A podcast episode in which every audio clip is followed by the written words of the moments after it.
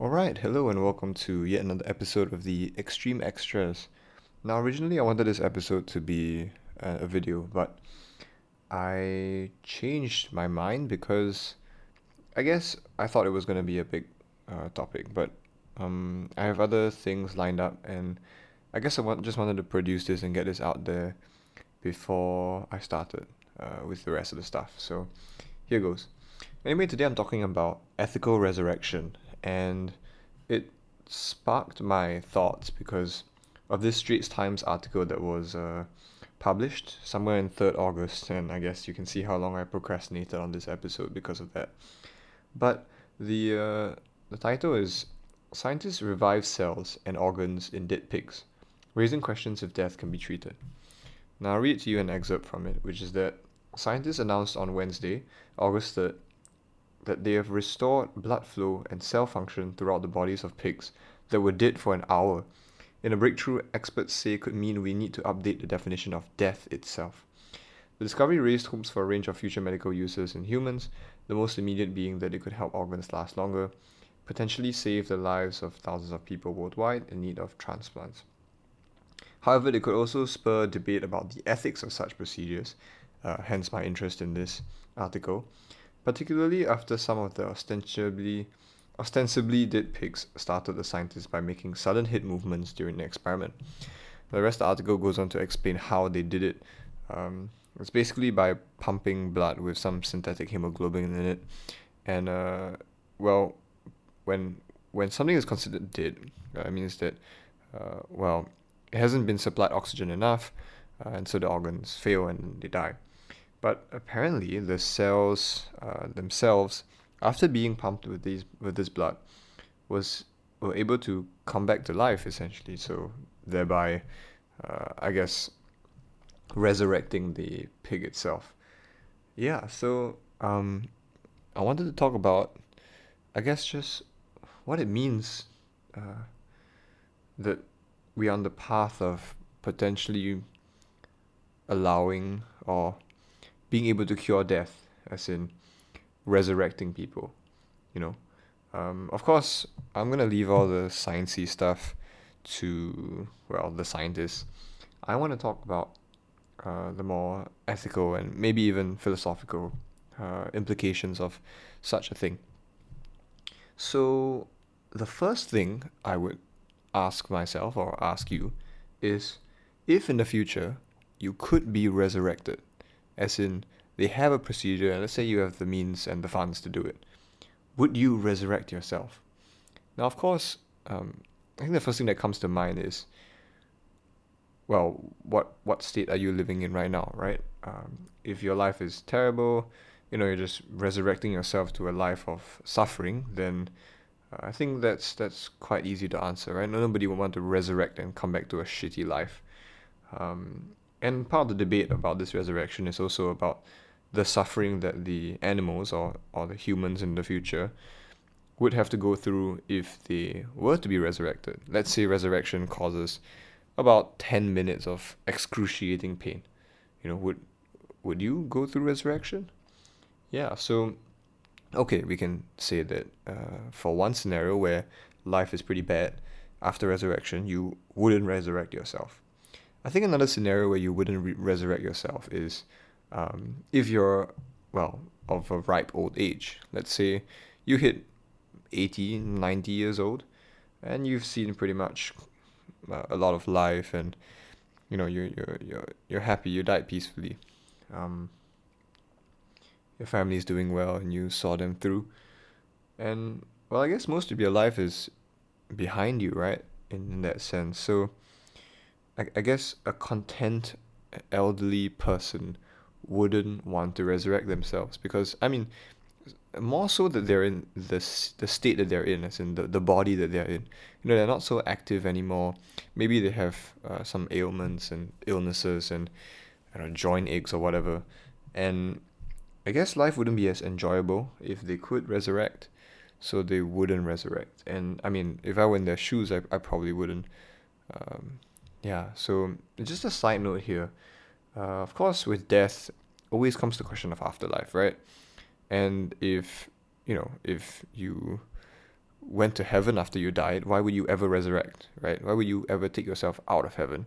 And then, I mean, this is completely hypothetical, but it's fun thing to, um, it's a fun thing to imagine, which is, if you resurrect, can you do something that changes your, well, your fate, as in whether you go to heaven or hell or not? I mean, this is assuming the afterlife exists, lah, right? Would would you be able to alter your own afterlife, right? So I guess it's pretty interesting. Like, if a second chance, you know, people who were originally going to hell, if you resurrect, right, you can, you know, maybe make up for something, uh, atone for your sins, and then end up going to heaven. And then likewise, if something happens in your second life, and you, let's say, wind up in hell, then yeah, you could have changed your fate. So, you know, would, would you want to change your fate in that sense? Um, yeah, so I mean, just a little bit on the afterlife.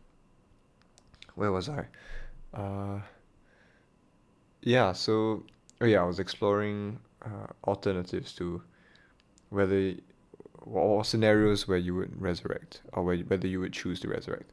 So now on the flip side, I think people would choose to resurrect if they have a lot of their life in front of them, right? So, um, I'd say that if you died at like 20 something, and of course your life expectancy is 80, you have 60 whole years left to live. So, resurrecting, as in, you know, getting a, a, a one up plus one life, is going to be quite beneficial to you because of the amount of experience that uh, you will gain back because of that. And yeah, I guess in that sense, you know, um, prospect of what life would be like after that seems quite positive, and so resurrection would be an ideal option for the people in those categories.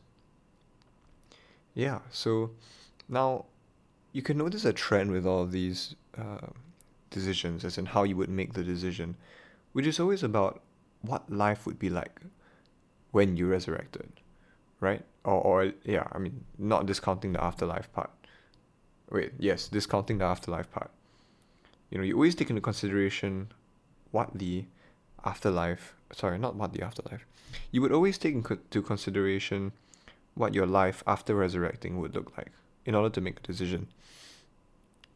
Now, I watched this video a while ago, which is, uh, which was exploring the concept of immortality, and I thought it was a really interesting concept. Which is, first of all, would you want to be immortal? Now, immortality is something that is sought out by a lot of supervillains in fiction. You know, they want to live forever, rule forever. But if you really take this question seriously of immortality, the first thing you have to ask yourself is are you at the same time invulnerable? Because you could get damage to your body without dying. So, in that sense, immortality does not come together with invulnerability. So, if you were a vegetable, let's say, bound to a wheelchair, but still alive forever, that would be immortality. But that's not ideal, right? Because, well, what kind of a life is that? And to live forever like that, that's, I mean, that's got to be a version of hell on its own. So, if you want to be immortal, you have to at the same time guarantee that you're invulnerable so that you can live um, you know, with, without having too much damage to yourself over the thousands and millions of years that of years that you'll be alive, right? Your body has to be, uh, mm, uh, your body has to last for infinity along with your consciousness. Let's say, yeah. Um, now the second thing that, and I think some shows have explored this, um, is the idea of relationships. Now, human beings, uh, apart from living, uh, can't really live alone. They need friends. They need people to interact with. Even if you're the most introverted of people, you can't be on your own. I mean, that's that's why they put people in in uh, asylums in uh, uh, what's what's the word for it? Uh, solitary confinement. Yes, right? That's the reason why they, they isolate people. Uh, it's a form of torture. So, yeah, as I was saying, would you be able to live forever? knowing that everybody that you love, everybody that you know, everybody that you care for will someday, well, die. Uh, and you have to watch that. Right? You will literally outlive everybody that you could possibly love, you could possibly have a relationship with. And that must be the most painful and lonely thing at the same time. I mean, you know, if you're okay with severing ties every hundred years, and you don't really mourn for people, then so be it. But I'm willing to bet that the majority of people aren't like that. So yeah, that's that's that's one of, one of these two things are one of the, some of the biggest hurdles of immortality. And I guess resurrection isn't the same thing because you could die again. But I mean, it's along the same strain.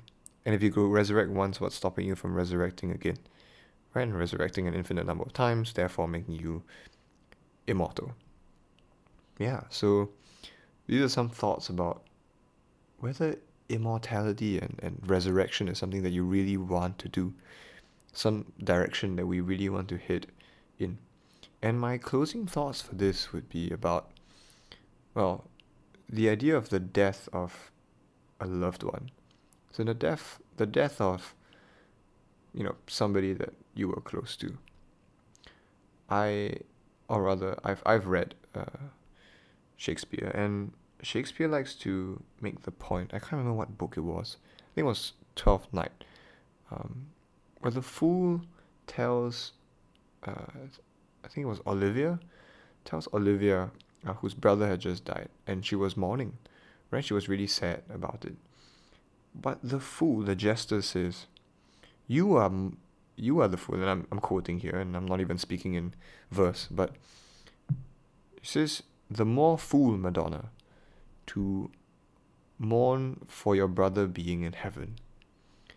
And now everybody at funerals is always sad that they are, you know, the the person that they the person that died uh, has left them, right? But then at the same time, we comfort ourselves by saying that they're in a better place, that they're in heaven now and they're enjoying themselves, um, and so on and so forth. But if that's you know really what we believe in, then why even be sad at the funeral? I guess it's a form of departure, uh, not being able to see them again, but it should be joyous celebration. You know, if if it's really true that uh, we go on to heaven. Yeah, and uh, that's pretty much all the thoughts I have about ethical resurrection. I know I didn't really go that much into ethics. I went more into whether you or whether it's the ideal course of action to resurrect yourself. And uh, honestly, I'm quite quite interested to see how the next few decades of uh, medical progress is going to go to the point where maybe resurrection is possible, you know? And then it opens up a huge can of worms. And, well, I'd love to talk more about it when the day comes. If not, uh, that's all I have for this one episode of the Extreme Extras, and I'll see you in the next episode. Bye bye.